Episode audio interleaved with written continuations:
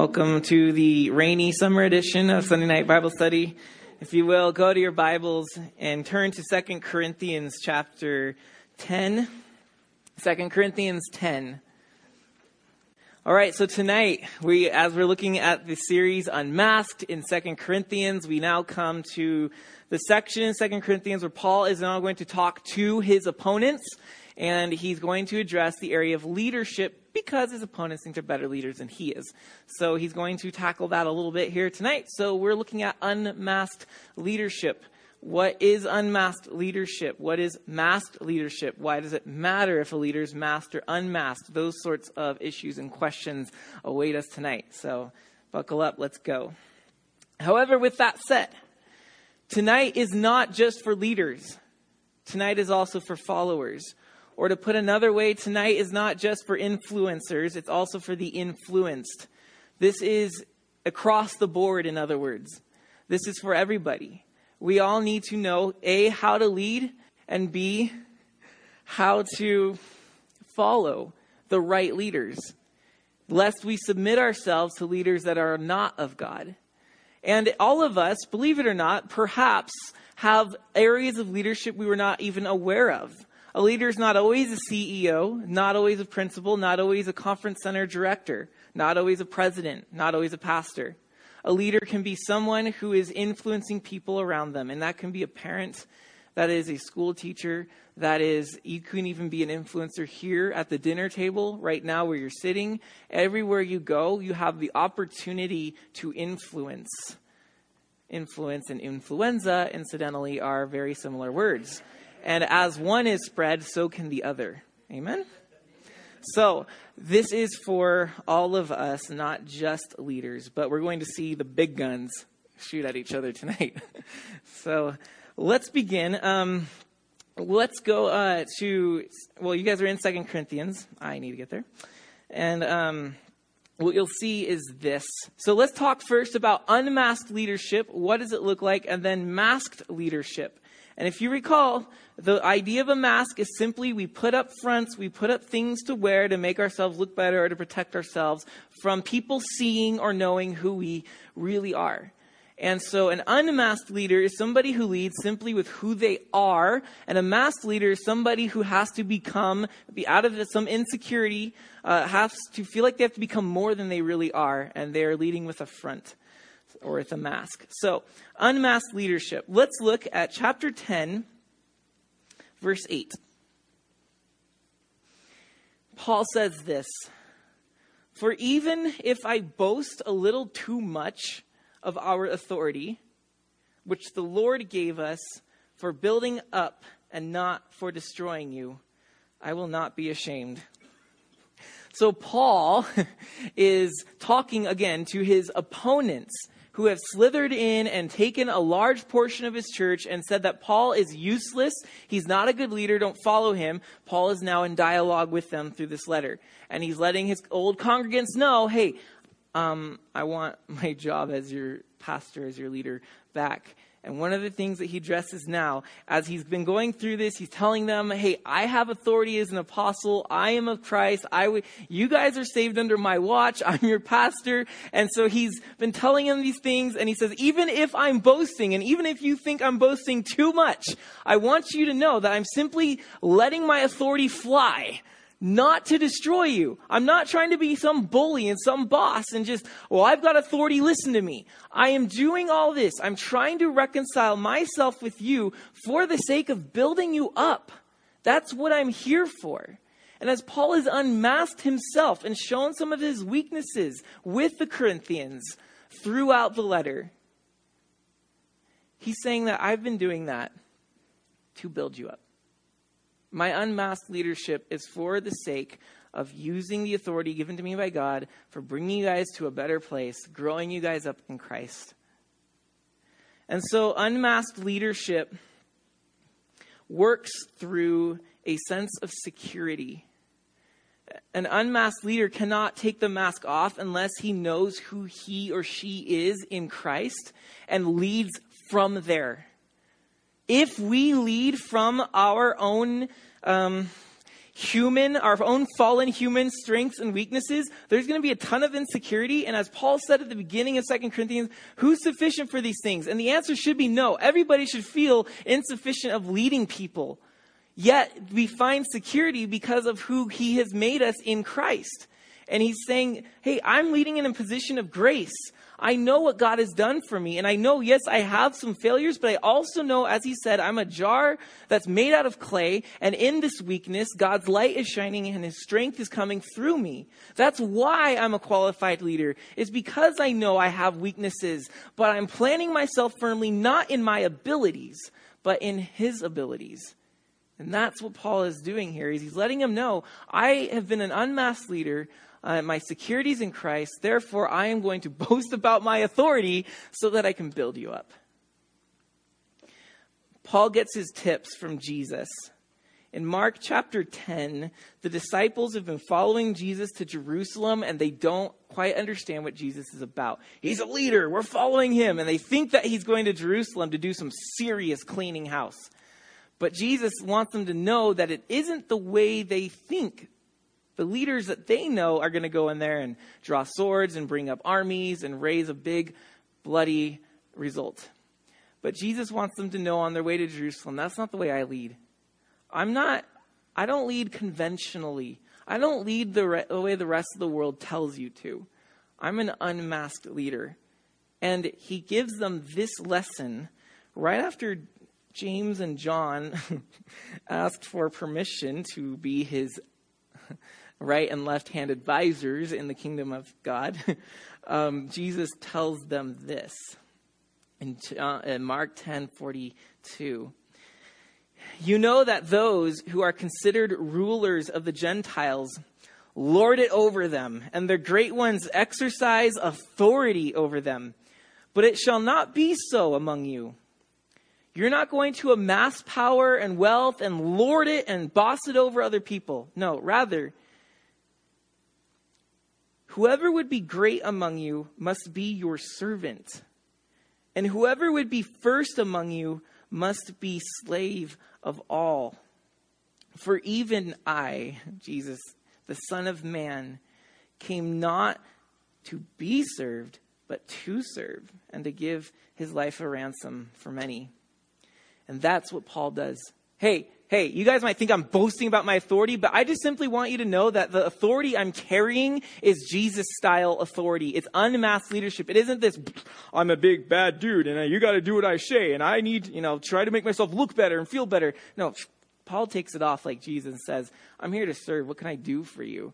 And because of this mentality, the Corinthians and their super, we want to be the best city in the Roman Empire and we want to be the best self-made people in the Roman Empire. Like, Paul's ridiculous. He don't even take money from us. He makes tents with his hands. Can you believe that? What a lower class job. And Paul wants to serve us? Psh, we don't like leaders like, we like these leaders the ones that have taken the congregation. Remember, we've been calling them, as Paul does, the super apostles. They come in with their capes. We're here. And like, ooh, and Paul, can Paul, can Paul walk on water? Didn't think so. And so they go on ooh and ah them. And Paul, though, he's going to stick to his guns and he's going to lead Jesus style. That's what unmasked leadership looks like. It is not afraid of people respecting some great authority and power. It's about helping people become more. It's about serving them. It's about, like he said in chapter 2 Corinthians chapter 10 verse 8, it's about building them up. That's what unmasked leadership looks like. Masked leadership, however, looks very ugly sometimes. And in the same verse, I hope you have kept your finger there in 2 Corinthians chapter 8, I'm sorry, chapter 10. In verse 8, you see the other side, right? Paul said, For even if I boast a little too much for our authority, which the Lord gave for building you up and not for destroying you, I will not be ashamed.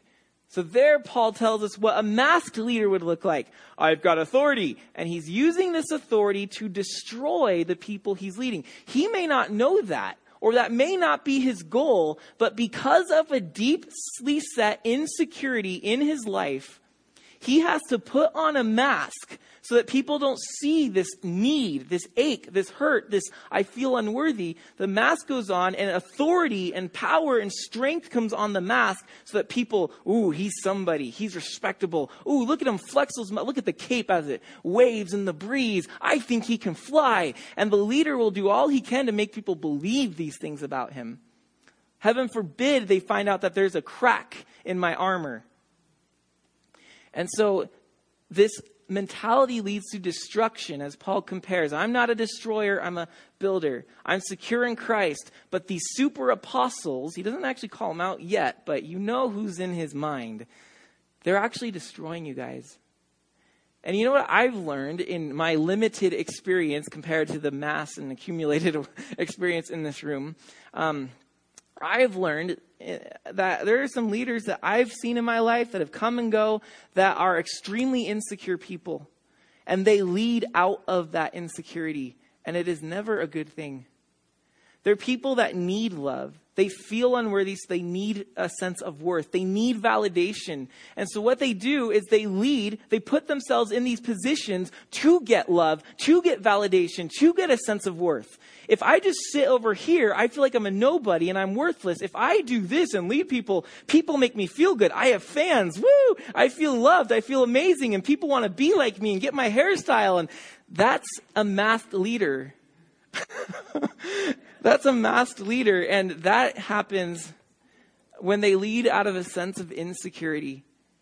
And because of their great need, rather than giving the people they're leading the things they need, they're using the people to get a better feeling and sense of worth about themselves.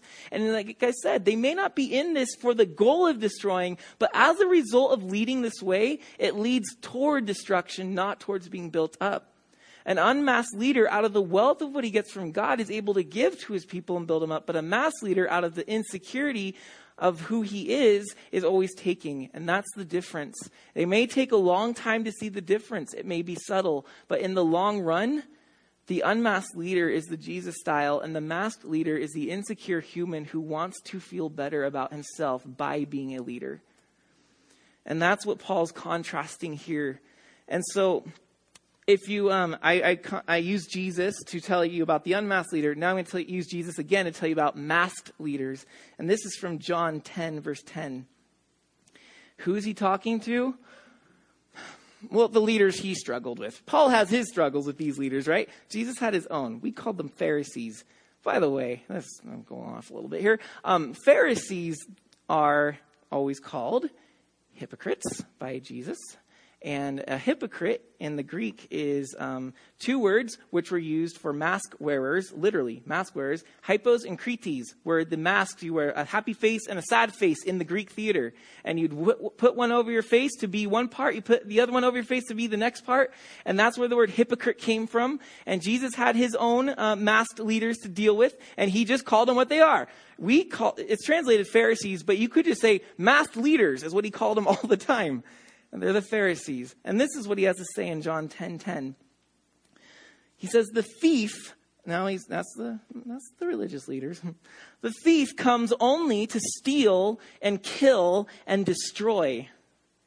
I came that they may have life and have it abundantly. I am the good shepherd. The good shepherd lays down his life for the sheep. And that is where we see Jesus showing us that there are mass leaders, and what do they do? They're thieves. They come in to seek, uh, to kill and destroy. So, because of their insecurity, that's why they're thieves. They need stuff from their people. You know, a constant pat on the back and, oh, you're so great. What would we do without you? And, yeah. All right. Enough with that. So, you guys have the contrast before you. Now let's enter into what's happening in our chapters. And what is going on is we have a big masquerade party. We have a bunch of people wearing masks, patting each other on the back, saying how great they are. And who's hosting this party? Would you believe it? It's the super apostles. So, eh, to remind you guys about these super apostles and who they are, let's look at a few verses and go into it. So, 11 verse 5, you're going to see our super apostles. Chapter 11, verse 5. Indeed, Paul says, I consider that I am not in the least inferior to these super apostles. So here he just full on brings them onto the wrestling mat and says, I am not inferior to these cape wearers, mask wearers, supermen, skinny tights, costume people. I am not inferior to them. And there he uses rather sarcastically, super apostles. And Paul is an apostle, right? Apparently, I'm less than they are, so they must be super apostles. So that's his term for them. And he's rather sarcastic with that. Now, the super apostles think they're super because what they do is they came into Corinth as Paul is gone and they have resumes, impressive resumes. And so they're like, hey, um, we are condoned by these people and we've accomplished this and this is um, notice our cape. I don't know why i keep thinking of super apostles. Um, they just come in and they have these massive resumes and like ooh paul never showed us his we don't even know where paul came from. What is this? And so um, that's one thing that they did. We saw that in chapter 3 verse 1 paul mentions the fact of uh, do i really need a letter to recommend myself to you um, hello, you know me. so they were doing that. They're coming in with impressive resumes. Uh, second, they were coming in with a charismatic personality, this attractive chariz- charisma, this magnetic personality, and people were very uh, much seeing them and saying, well, what does Paul have? So in 2 Corinthians 10, verse 10, you see this. Um, he says, Paul says, for they, the super apostles, they say, Paul's letters are weighty and strong, but his bodily appearance is weak and his speech of no account. So they come in and like, don't be fooled by Paul's letters, okay? Sure, he can write pretty, but look at the man. He's short, he's short tempered, He's a little grouchy at times. He surely doesn't know how to dress with the times. He's got matted, mangly hair. He works with tents, so he always smells like dead animal skin. He, you know, they go on and on and on, and they're, you know, in their capes and suits, and they're in their best um, fashions. And does Paul have the personal appearance that we have? And we all know um, that people can be, people have this ability, some of them, this charisma that like, ooh, I just want to, I feel better just being around them. I want to be seen with you at Starbucks. Did you see Joe sitting with a super apostle? He must be really special. And then, third, it was their speech. So go to 11, verse 6. The super apostles apparently spoke better than Paul. So Paul says in 11:6, even if I am unskilled in speaking, see that's what they're saying. He can't speak like we can. He says, um, we don't. Even if I'm unskilled in speaking, I am not so in knowledge. So Paul, of course, there has to say, hey, I still got my abilities. They may not be as desirous as you want them to be, but they're there. Now, do you remember Corinthians was a city which was crazy about public speaking? They had public speaking competitions, and people were valued by how well they spoke. And, and public speakers would go through the streets. Remember in 1 Corinthians, we called them pop preachers? Because, like, pop music, it's just all about being catchy. It doesn't necessarily last a long time, but be catchy, get the followers, get the money. That's what they do. They go on the streets, they do their little sermon thing, their little philosophy thing, and they would try to outdo one another in followers. So it was it'd be kind of like an old fashioned Twitter account or something where they're just simply trying to get the most likes and the most follows and the most retweets possible, and they're always trying to outdo one another. And Paul, remember in 1 Corinthians how he begins the book saying, what is up with all these factions and about Paul and Jesus and Peter and, and Apollos being the best teachers? Like, what is this? The church got caught up in the same cultural atmosphere and the pastors began to do that. So you think you can preach? Well, watch me. Well, I've got a bigger church. And that thing was going on. And so the super apostles really get the sense of the culture and they're like, we know how to be attractional in our approach here. So they come in and they do what the culture wants, and they're like, yeah, they speak better than Paul. Poor Paul. Now, that's not to say Paul was not a good speaker. He may have been just simply out of humility saying, even if I can't speak well, but probably more to the point is that um, in the style, in the times, a lot of speaking was your gestures, and there were certain things you're supposed to do. It was very detailed. Um, Paul, being a Jew, didn't get a head start like some of these other people might have in their training. So he may not have had the right gestures, is all. He might have, you know, did a Chuck Smith or something, just locked and loaded, ready to go. um, that could be maybe what their critique was. Like, Paul just doesn't know how to do it. So um, I'm not saying Chuck didn't know how to do it. That's not my comparison at all. Um, gosh, I'm going to get emails now. Okay, so so those are the super apostles. They come in and they wreak havoc for Paul. Now, what Paul's going to say though is they come in as these masked leaders and that's how they got you guys to follow them. I'm just Paul being myself, this weak vessel that Christ is using, and they come in with their capes and their super tight tights and their masks and like, follow us. And like, yeah, follow them. And so Paul has to point out now, listen, you guys have all fallen for it. It's a masquerade party and you were all invited and you said, cool you can come if you want, Paul, but we're going here now. And so they all have this masquerade party and they're all patting each other. We're the best church in the Roman Empire. Paul could never plant one like this. And they're patting each other on the back. That's the kind of thing that's going on. Now, what Paul's going to do, though, is he's going to show us hey, you see them over there? It's just a masquerade. Watch this. So look at 11, verse 13. 11, verse 13. He says to them, For such men are false apostles, deceitful workmen, disguising themselves or transforming themselves as apostles of Christ.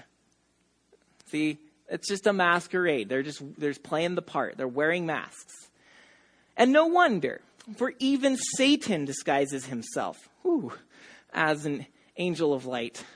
So it is no surprise if his servants also disguise themselves as servants of righteousness. Their end will correspond to their deeds.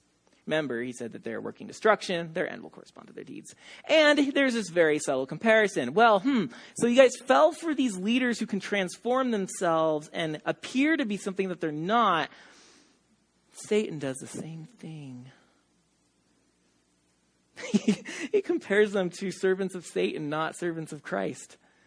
And because if Christ is an unmasked leader and they're masked leaders, and Satan can put the mask on and deceive people, well, let's do the math. What side of the fence do they fall on? Then he, he points out this in 11 verse 19. 11:19 for you gladly bear with fools. Now Paul's going to be very cheeky here you gladly bear with fools, being wise yourselves.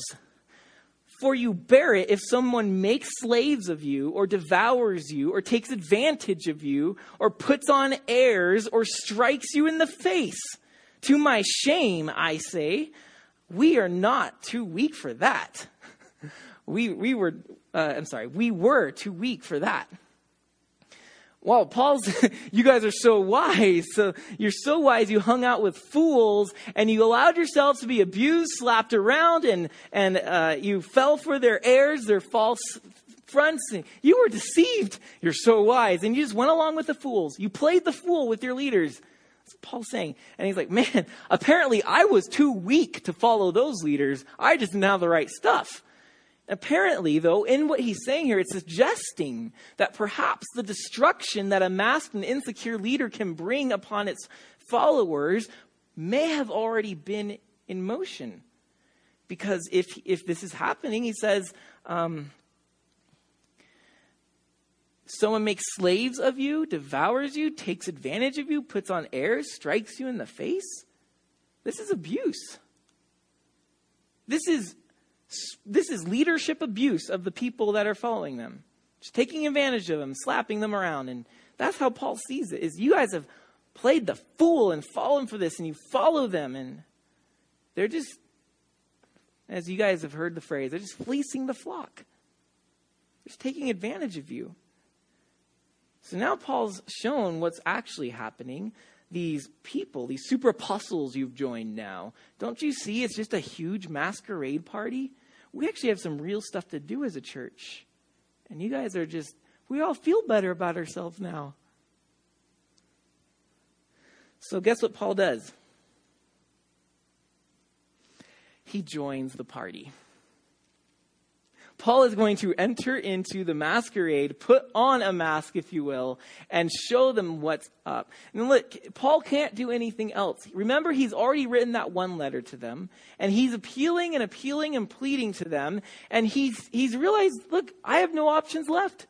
They don't hear me shouting and hollering over here, so I've got to go into this party. Obviously, I have to put a mask on so they don't know who I am. I got to go into this masquerade and bring them out. This is what we're going to see him do textually, okay? He doesn't like literally, you know, there's no masquerade, right? It's just, he, he in the letter, he's going to play the fool with them. He's going to act like one of the super apostles. Now, to point this out, um, there's a proverb. Proverbs 26, verse 5, actually tells you to do this. Proverbs 26, 5, you can jot it down or listen up or look at it. It says this Answer a fool according to his folly, lest he be wise in his own eyes. So the Proverbs tell us that the way to reach a fool sometimes is to answer him by playing his game. Answer him according to his own folly. And so here are the super apostles, and they've got their resumes, and they've got their speech, and they've got their charisma, and they've got all this thing going for them. And Paul says, I can play that game too, and I will right now. And here are all the followers going, Ooh, we like them. And Paul's like, Well, watch this. so Paul is going to answer them according to their own folly. He's going to play the masquerade game with them. And so that's why he says in 11 verse 1, as he enters into all this, he says, I wish you would bear with me in a little foolishness. I'm going to stoop to your level. I'm going to speak your language. So he's going to play the fool with them. now, um, of course, we do ask you guys, right, to always read your chapters before you come because I don't have the capacity right now to give you guys every single verse. But this right here, the way he starts chapter 11 is really good.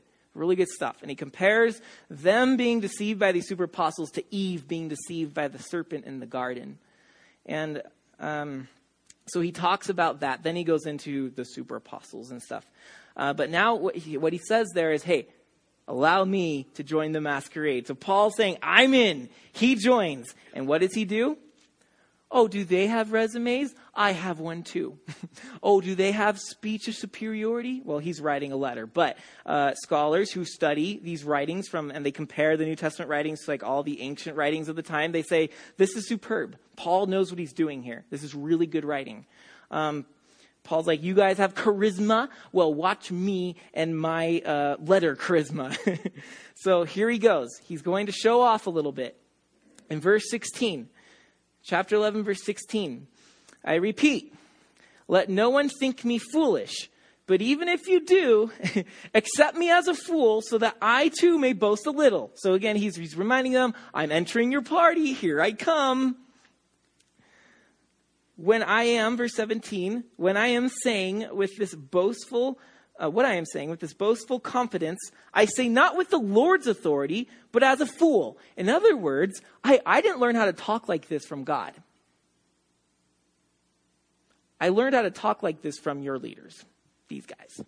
So I'm going to play the fool like them. Verse 18 Since many boast according to the flesh, watch me boast. I too will boast. Verse 19 for you gladly bear with fools, being wise yourselves. I already read this to you, but we're going to go with it. For you bear it if someone makes you makes slaves of you, or devours you, or takes advantage of you, or puts on airs, or strikes you in the face.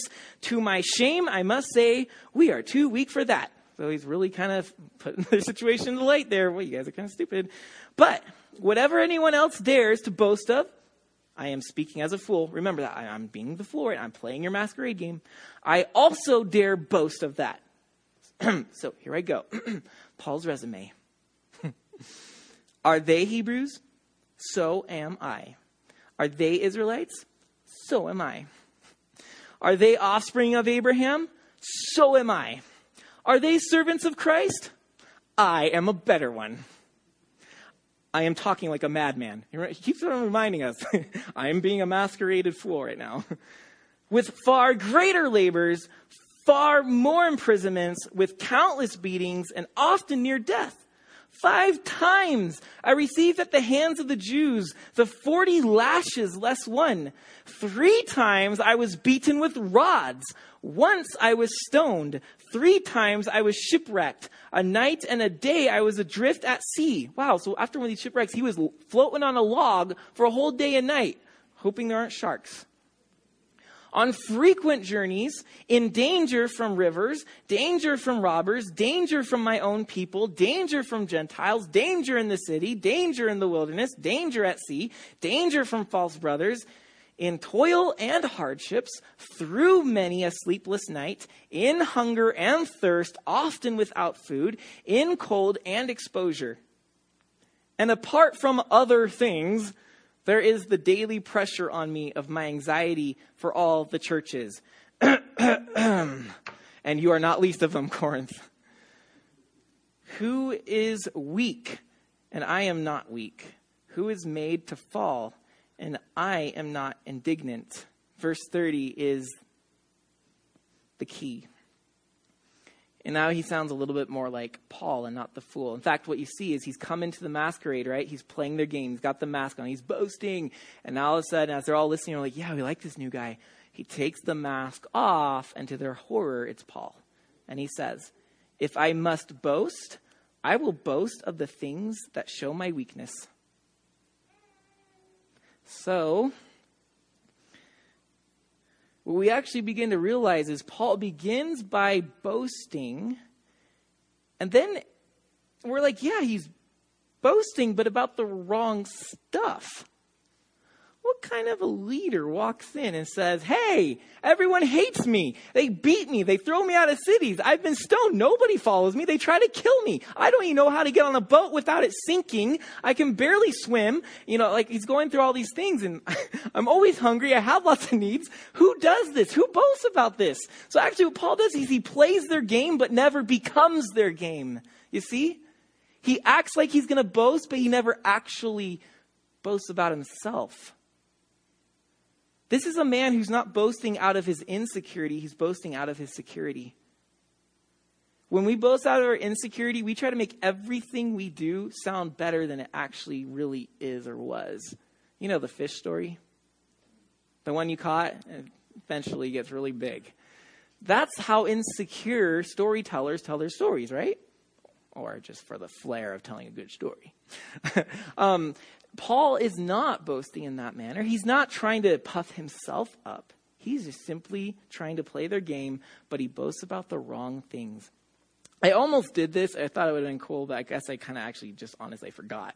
Um, just like bring in a resume from the Calvary Chapel Conference Center and read a modernized version of Paul's struggles here in this resume of his and be like, can you guys believe someone actually try to apply with this here? And they're like, yeah, who would hire somebody that gets arrested all the time? You know, that's actually what all of our applications always say. Have you committed a felony? You know, and that's like always the red flag. Uh, Paul's just up and in front about it. You know, everyone hated me and everyone's always after me. Yes, I've probably done some bad things that are illegal in the Roman Empire.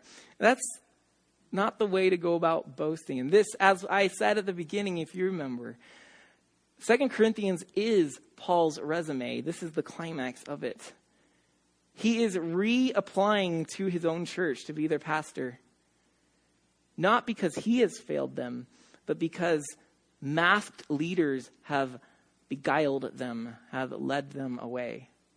And so his resume is very unorthodox. It's countercultural. It's not your conventional way of saying, hire me. And then, if they don't get it, the climax of his humble boasting. Verse 31 The God and Father of our Lord Jesus, he who is blessed forever, knows that I am not lying. At Damascus, the governor under King Aretas was guarding the city of Damascus in order to seize me. But I was let down in a basket through a window in the wall and escaped his hands. What? like, really? That's a good story, Paul. What, why are you telling us the story?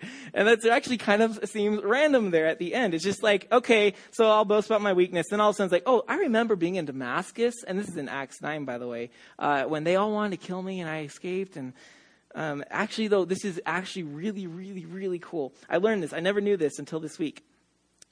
So when he begins by saying, Hey, I am not lying, uh, what I say is before God the Father, he's setting you up for, in other words, this is a really extravagant boast. So understand, I'm not lying. We all do that, right? We're going to tell a story that nobody can believe. Like, I'm serious. I'm not lying when I tell you this. This is what he's doing. I promise before God Almighty that this story is true. And then he tells a story about wanting to be arrested and having to flee through a basket in the wall real 007 of you, Paul. Is that all he could come up with?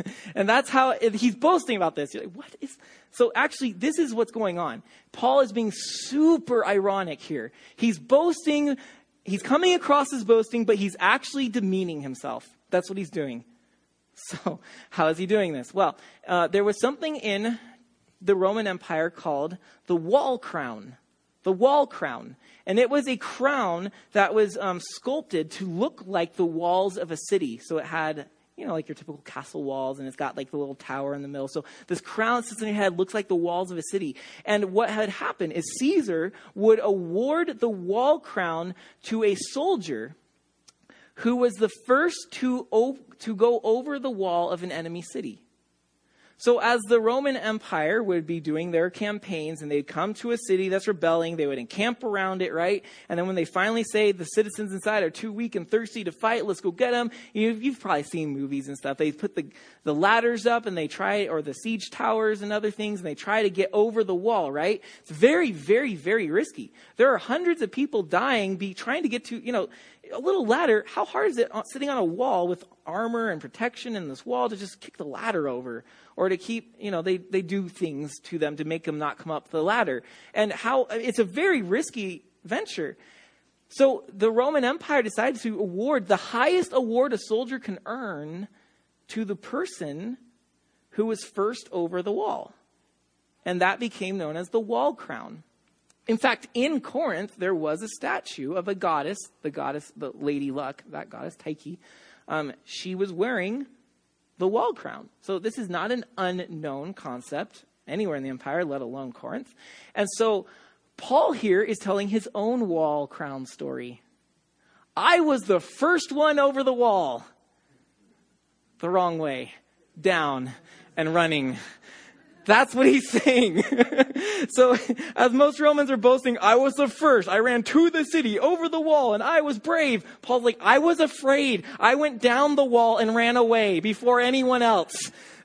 so here, I boast, I, am not kidding. I'm not lying. This is a true story. I'm a coward. I'm a weakling. People want to get me and I just go and I'm saying, God help me every day. He's taking the wall crown and he's turning it upside down and he's saying, that's me. I'm the dunce.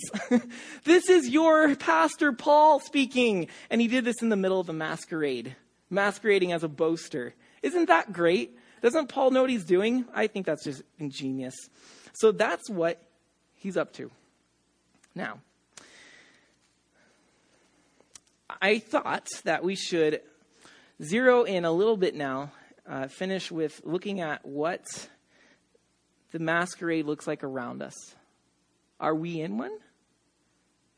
How do you know you're in one? Can you trust the people you follow? Can you identify a masked leader or an unmasked leader? So let's now join Paul, enter into the masquerade, and let's unmask the masquerade. Let's see what lies behind the mask. Okay? So, what you'll find is number one, popularity drives masked leaders. Popularity drives this masquerade. And often, the popularity comes at the expense of people. You'll see leaders who are about promoting themselves, getting more followers, getting a bigger fan base, getting their name known. And unfortunately, the people that they're serving get used in the process. They aren't to serve leaders, they're, they aren't to serve their people. They're using their people to get more followers. And so people become numbers, something to add up, something to say, I'm really cool. Or they become pawns in a game in which to serve themselves. Um, often, a leader that is wearing this kind of mask, they will justify the uh, means for the end or the end justifies the means, right? They will do things and people question it like, yeah, but look what's going to happen. And they're like, oh yeah, that is a greater good. And so they, they compromise often. Popularity drives a masked leader, number one. Number two, when you unmask the masquerade, you find exclusivity or just exclusive. These leaders are exclusive. Um, often, you know, they have their little ring, their inner ring, that you got to be a lucky person to get into this inner ring. And so they surround themselves with people that pat them on the back. And, and what they do also is they talk about a culture, the people they lead, they develop a culture of us versus them. We've got it right. We got the proper way of doing things. We're the best. They've got it wrong. And there's this separation, this elitist mentality. And what happens is if you happen to not fit in with this vision or with the leader's ideal of what it is to be one of his people, um, you get ridiculed or you're dehumanized. And so they talk um, very harshly about other people or about other organizations or ministries or leaders. Uh, it's very, it gets competitive, so they're exclusive and it's a very outsider versus insider kind of thing. Um, when you unmask the masquerade, you find third, you find that control is more valued than cultivation. Control is what you find. And I say more valued than cultivation is because that's what a leader should do, is that we should be cultivating the people we lead. And you, under your leader, you should be cultivated, not controlled. All right, a mass leader is looking to control people, and so you'll often hear language like "you must do" rather than "I suggest you do." This would be your best interest. Uh, so they try to just um, they they don't want you to have enough liberty. They deny the priesthood of all believers right? Men, Thursday morning, we, we looked at that, right? That the church is a, uh, it's a royal priesthood and we're all priests on behalf of God's presence. And that believers, and Pastor Mike said this after too, after that study, uh, and he says this all the time, play here. Like, look, if somebody wants to be baptized and you led them to Christ, you baptize them. The Bible says that you as a Christian, you are part of a royal priesthood. You can do this. This isn't for the big guns. I mean, because, you know, I had to go to school to learn to put someone under the water and out. I had to go to school so that God could hear me when I pray for them. Lord, this baptism, let it mean something. Seriously? School did that, right? No, no. Believers have the power given to them by God, right? To look, we can explore, we can learn, we can we can cultivate each other, we can lead each other. So, masked leaders are about control and stifling and limiting knowledge and things that people can do. They want to make sure that they're always manageable. And often, what comes with this is legalism, because legalism makes everybody look the same. And when everybody's the same, they're so much easier to control. Fourth, when you unmask the masquerade, you find authority issues. Now, authority is not a bad thing. Authority needs to exist for control. Well, in context, that's a bad word, isn't it? authority needs to exist so that chaos doesn't erupt. Um, but this is a miscued view of authority. This is authority without accountability. So rather than having people always checking and giving you a balance of what kind of decisions you're making as a leader, you surround yourself with people that are always saying yes, always got your back, always saying no matter what you do, go, go, rah, rah. Authority can be misused if it's outside of the bubble of the safety of accountability. Now, accountability is close friends, but accountability can also be the people that you're leading. And, and with that means sometimes they're going to see something like, hey, wait a minute, I, I don't know. They're going to ask questions later, like, right? They're going to come up to them like, hey, um, I'm not so sure that this is a good decision. Now, how the authoritative leader reacts to the question will tell you a lot. If he's an accountable leader, he's going to listen to you because he sees you as a form of accountability. Wait a minute. Someone's questioning what I'm doing. Maybe I should be questioning it. But a leader who does not want accountability and wants authority is going to hear this question as a threat. It's going to be an act of rebellion. And so the leader is going to question your questioning. Why are you asking me? You don't trust me. You're a rebel. You're a spy from them or something. Um, that's what happens. So leaders need to be accessible. That's part of what an accountable authority has is it's an accessibility. Um, we need to have an unmasked leader. You can come up to them. They're not going to try to dodge your questions. They're not going to be vague. They're just going. That's what an unmasked person does, right? They, you have a question? Here's the answer. Not this hiding. Like, well, uh, well, are you threatening me with that javelin? Don't throw it. You know that. And you, yeah, okay. So when you unmask the masquerade, you find popularity is the motive. They're very exclusive. They have an unhealthy desire for control. There's an unbalanced authority. And then, fifth and finally, they lead with guilt, not grace. They lead with guilt, not grace. And this is so popular. This is so common. Um, getting my feet wet as a school teacher for Miss Linda Huffman. Um, you see this, it's a very tempting motive in the classroom, control the students with guilt, you know, and sometimes grades are kind of like that, you know, like if you don't do this, you get an F and you'll be a failure. It's like, no, that's leading with guilt. we want to lead with, we want to lead with grace. And leaders who are masked, there's no grace in the way they lead. It's always never enough. You, you are not attending enough Bible studies, or you're not showing up on Sunday regularly enough, or you people aren't serving enough. We had this going on, and five of you showed up. Five, you know. And it's always this guilt being put on it, like, oh, we're not, we're not doing enough for God. We're not enough. We're, we're worthless. And it's just always just trying to drive them. That's not grace. And I have to wonder if a mass leader who leads that way, if it's because they don't know grace themselves. And likely they're masked because they don't know grace. So there's this deep insecurity. And then they have to make everybody else feel bad too. Or in more extreme versions, then you have this is the extreme version of leading by guilt. You have the scarlet letter. Right? The reference to um, the book by Nathaniel Hawthorne, where I think, I, off top of my head, I think it's Hester Prynne. I right? Uh, yes, she has an affair with a minister who hides what he did, but she gets branded with an A, a big scarlet letter A. And look, there are people that we don't wear letters today anymore, thank God. But there are leaders that do this right?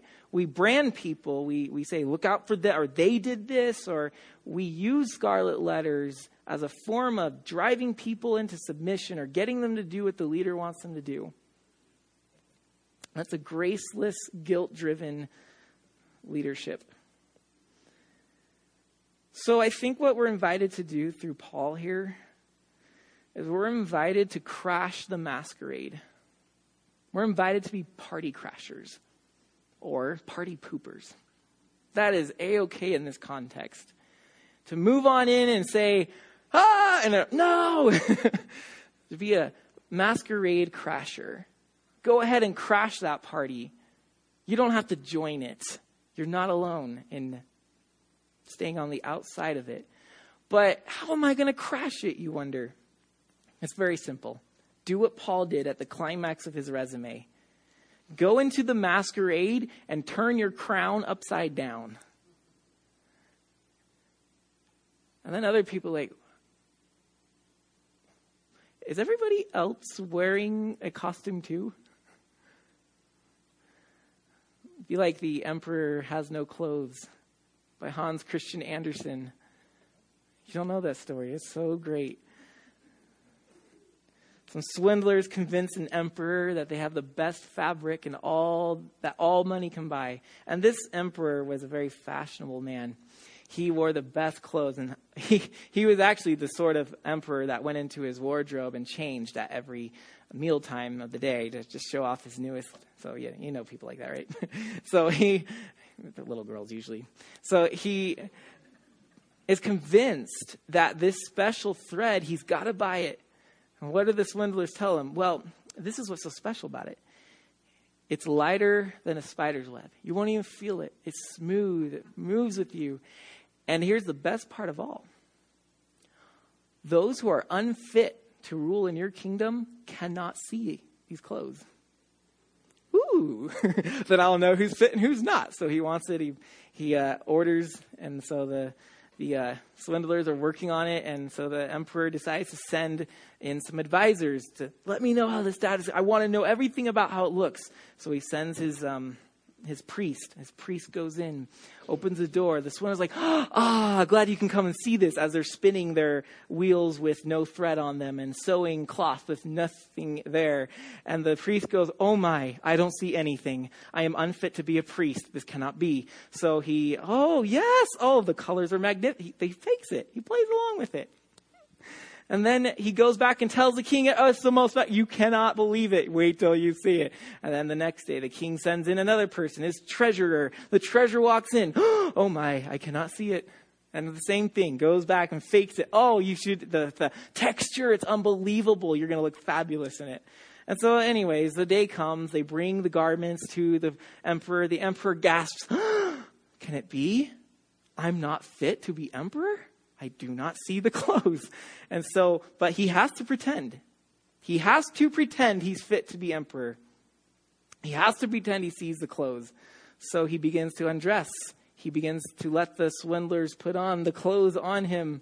And it's now time, O emperor, to, to uh, show off these great clothes to the rest of the empire magnificent. The parade has already been arranged. Everybody's lining the streets to see the magnificent clothes. The emperor begins to march out.